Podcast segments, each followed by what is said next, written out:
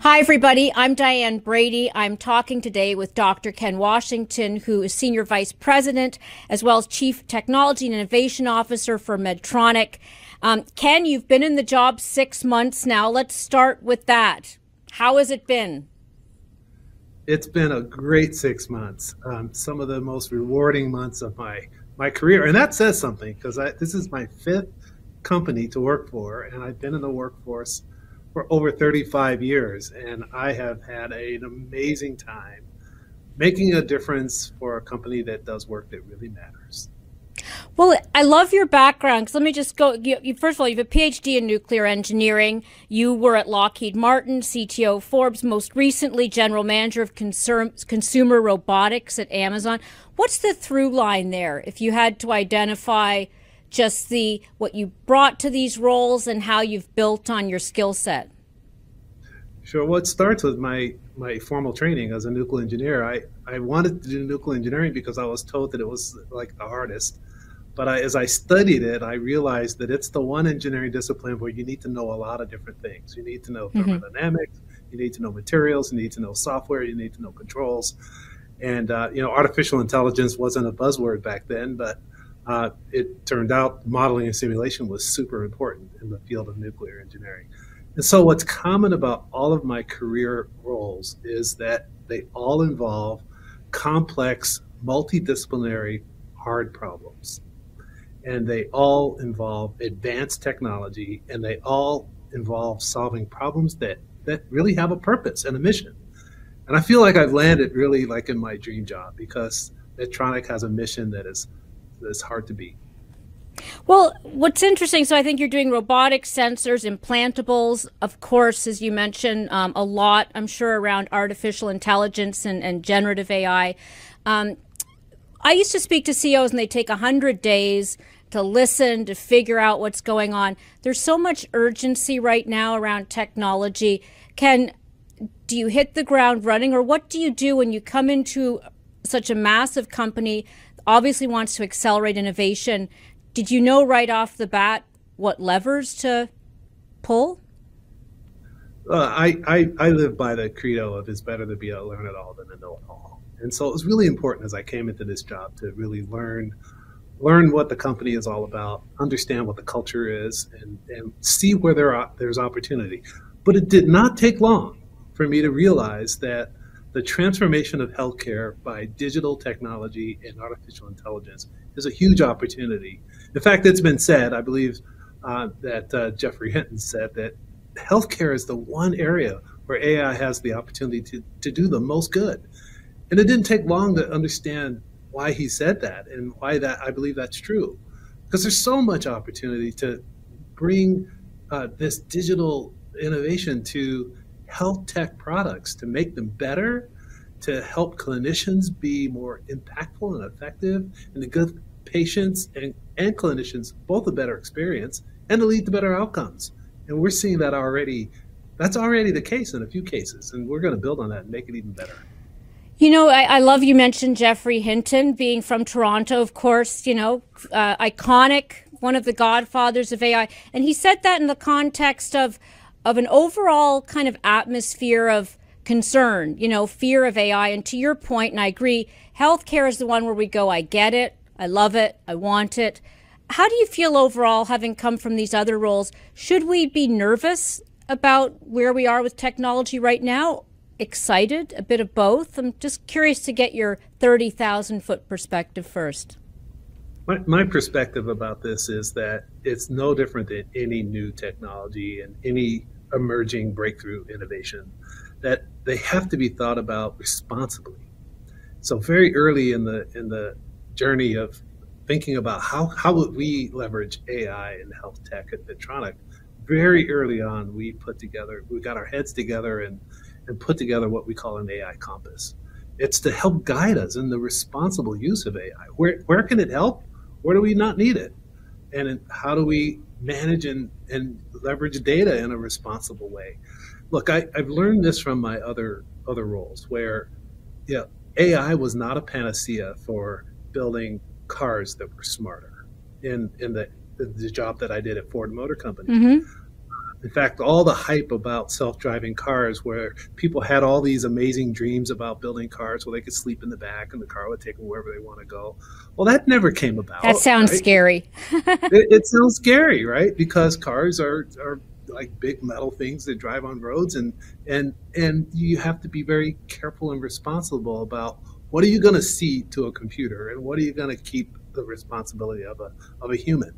So AI in healthcare is no different we don't think about AI as replacing doctors. We think about AI as making doctors better and making clinicians better, making outcomes better. And in the hands of a skilled clinician, an AI powered tool or an AI enabled technology can help help them deliver a better experience and lead to a better outcome. Our GI Genius product is a great example of that, mm-hmm. where the hands of a skilled colonoscopy uh, uh, professional, uh, a gastroenterologist, it can help them detect more polyps more reliably and consistently. And we've seen that in our studies. And um, that's the way we're thinking about AI in healthcare. Let me ask a question about culture because, you know, obviously, a company like Medtronic, like many healthcare companies, innovations, you know, at the core of what they do, but it must feel different being in a technology role when you come from a technology first company like Amazon comes to mind to a company that's you know obviously technology is uh, integral to what it does but so much differences right? It's it's the the intersection of regulation innovation. How is the culture different? How do you lead differently in that environment this is why coming into a new company you always have to start with learning the culture being a learn it all I had to take the time to understand where are the where are the cultural what are the cultural norms? How do we make decisions? Where are the how does the fact that we we work in a in a regulated industry how does that manifest itself to what our risk profile is and and how mm-hmm. we make decisions? So um, I took the time to understand that and learn it. But at the same time, I'm bringing to the company some skills and some and some processes and some mechanisms to help us take measured risks where it's appropriate to help us make decisions with more more alacrity and with less friction and decisions that'll stick with clarity um, as a digital first company one of the things i learned at amazon was how to uh, assign ownership in a way that, that that allows leaders to be empowered to drive decisions mm-hmm.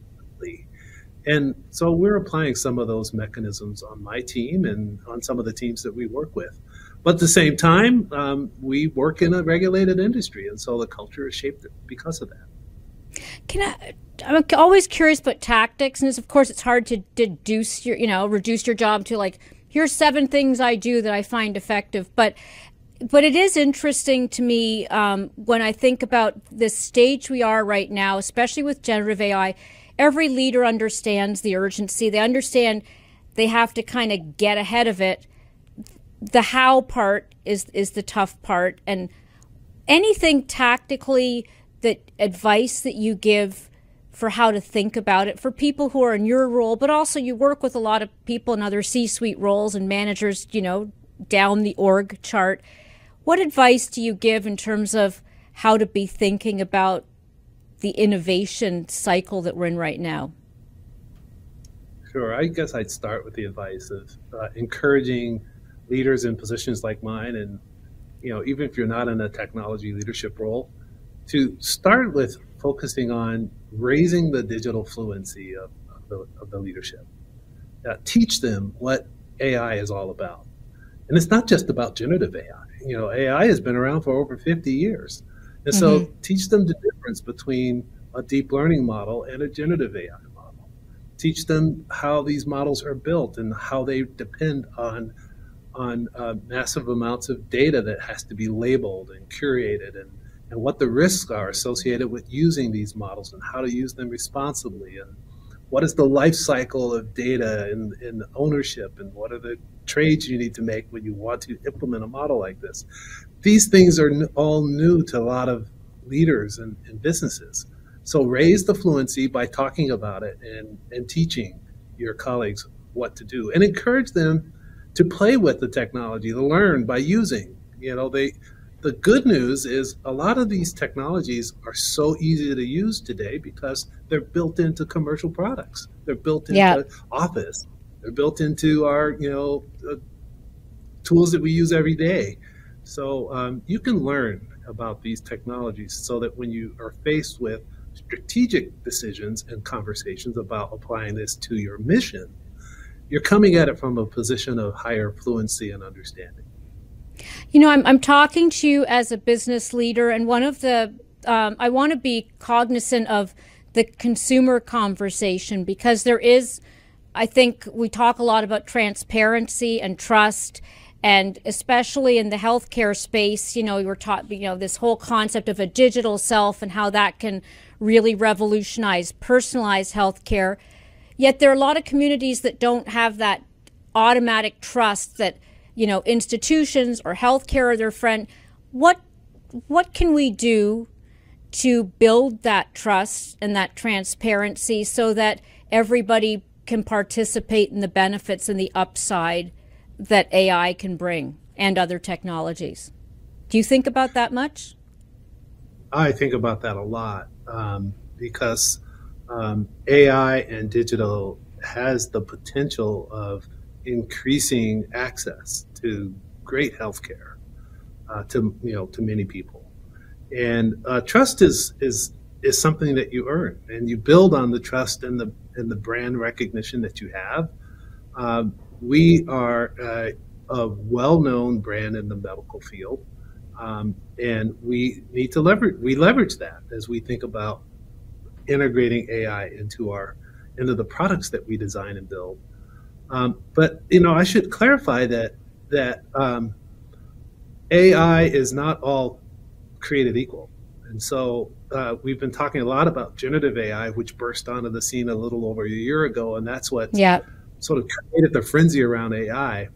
But a lot of the artificial intelligence that we use in the medtech space is really based on you know, deep learning technology where the, the models are more carefully curated and, and, and there's learning and based on data that you have um, that you've managed carefully and uh, and so it's it creates that that ability for you to to build a narrative around how you're bringing the product through the FDA approval process mm-hmm. into the hands of a skilled clinician in a way that will engender that kind of trust.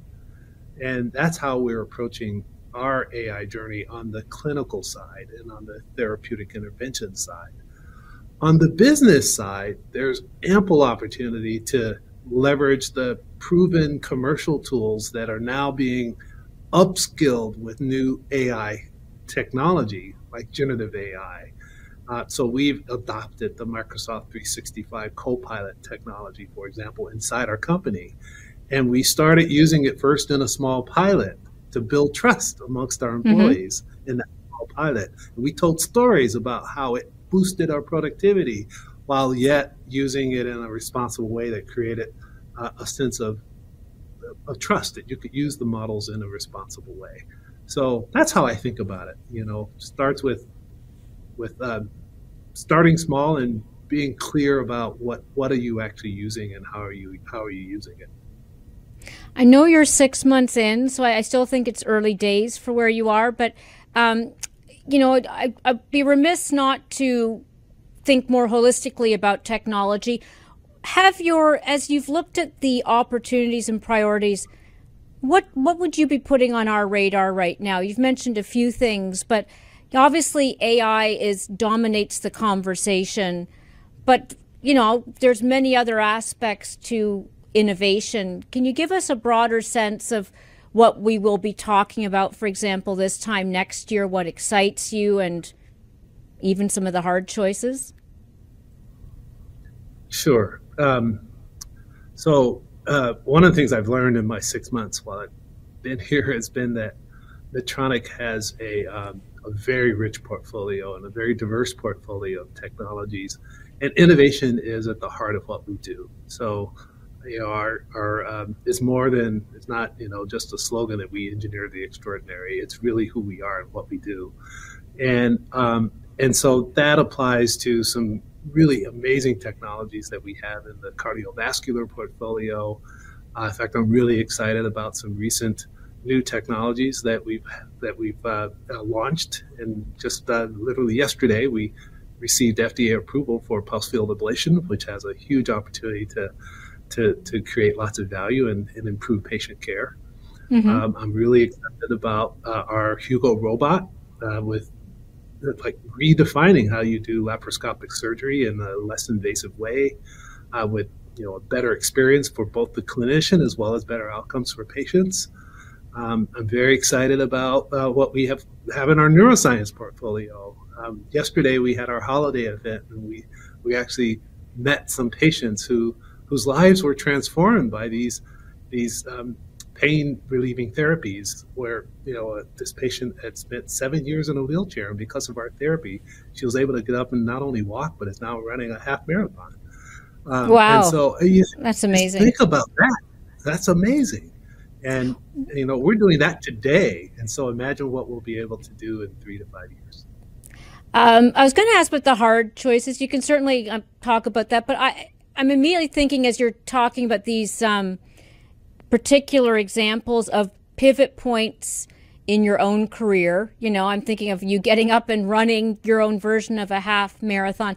What have been some of the most important pivot points you think about as you've become taken on bigger and bigger leadership roles? So the key pivot points for me have been the the pivots and the transitions in my career to move closer and closer to missions that matter for people, for consumers, for end users of, of complex technical products. I started my career working in a defense funded, government funded research and development laboratory. Was for and space? Was that for space?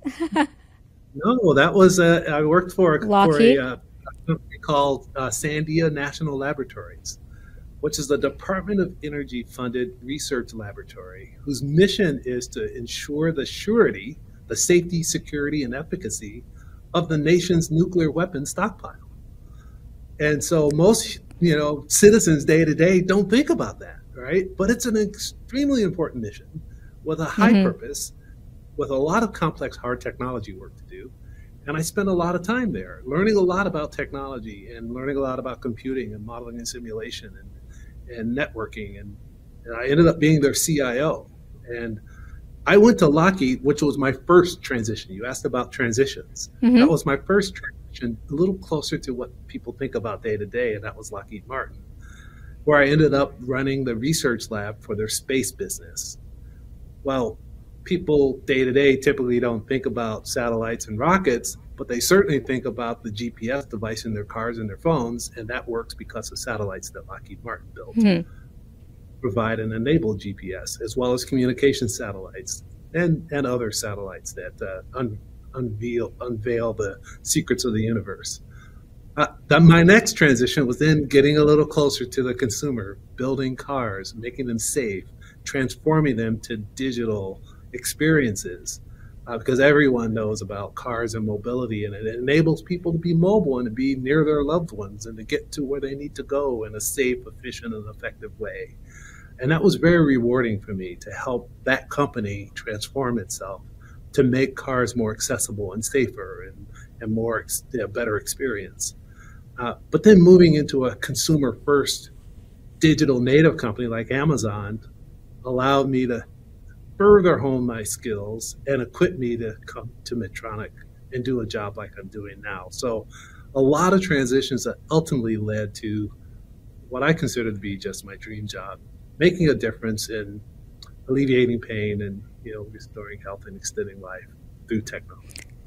You talk about impact, and I can tell you're somebody who cares deeply about the impact that you make and your company makes you know, as you're going through some of the examples that you cite, satellites, you know, part of what comes to mind is th- this, um, not certainly not monopolies or oligopolies, but but we've seen a lot of behemoths in the tech space, and behemoths, for example, in the satellite space, not naming names, and yet at the same time, we're trying to create more you know, inclusive technologies. We're trying to get people excited, you know, create startup cultures as somebody who's been at the forefront of a lot of these technologies, Ken, how do you How do you think about that just as a leader? How do we how do we democratize in many ways the impact that these technologies have and, and the gains that come from them?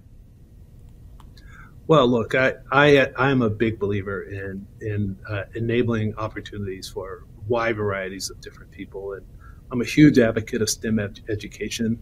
I'm also a big supporter and advocate of, of small businesses. In fact, one of the one of the things that I did when I was at Amazon was I, I helped my company, my, my business pivot to provide a product to help small businesses secure their what they worked so hard to invest in. And that mm-hmm. was important to me because not only would it create a really great business for the product that I led, but it would serve a real value to these small businesses. Um, and so at Medtronic, we were thinking about that kind of in the same in the same way. We we have a very rich uh, supplier diversity program, and we have lots of our supply uh, driven by and enabled by small businesses. Um, and so it's all part of the part of the, the ecosystem that makes that makes business successful and makes business work. There's a ton of AI startup technologies that um, is making the AI opportunities in healthcare really rich and, and possible. So I, I, there's no shortage of opportunity for small businesses and startups to thrive in this future that's going to be rich in digital and rich in AI technology. Anything else that, I mean, I could talk to you all day. I, am enjoying this conversation. I want to know so much more about your own sort of innovation strategy and how you keep yourself innovative.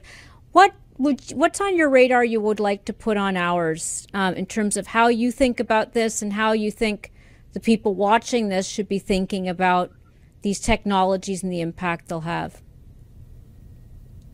what I really would like your your listeners, who anyone watching this, to to to really realize is uh, we're just getting started, right?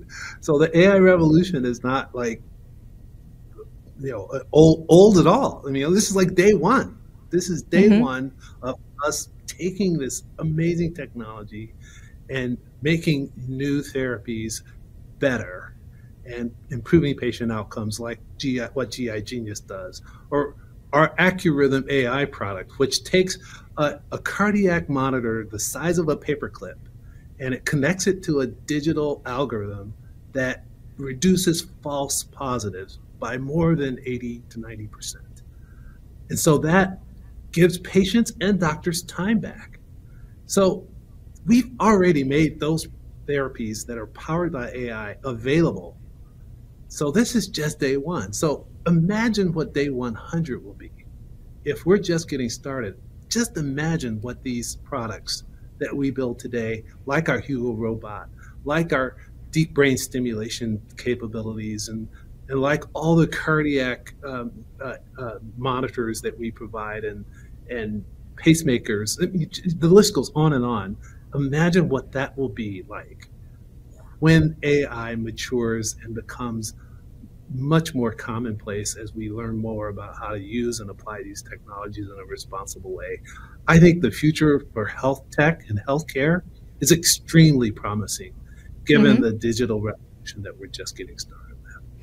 Well, we are talking to you on day one. I look forward to continuing that conversation on day 100 or whenever we meet again. But thank you very much for joining us and um, good luck as you're at the start of your journey, too.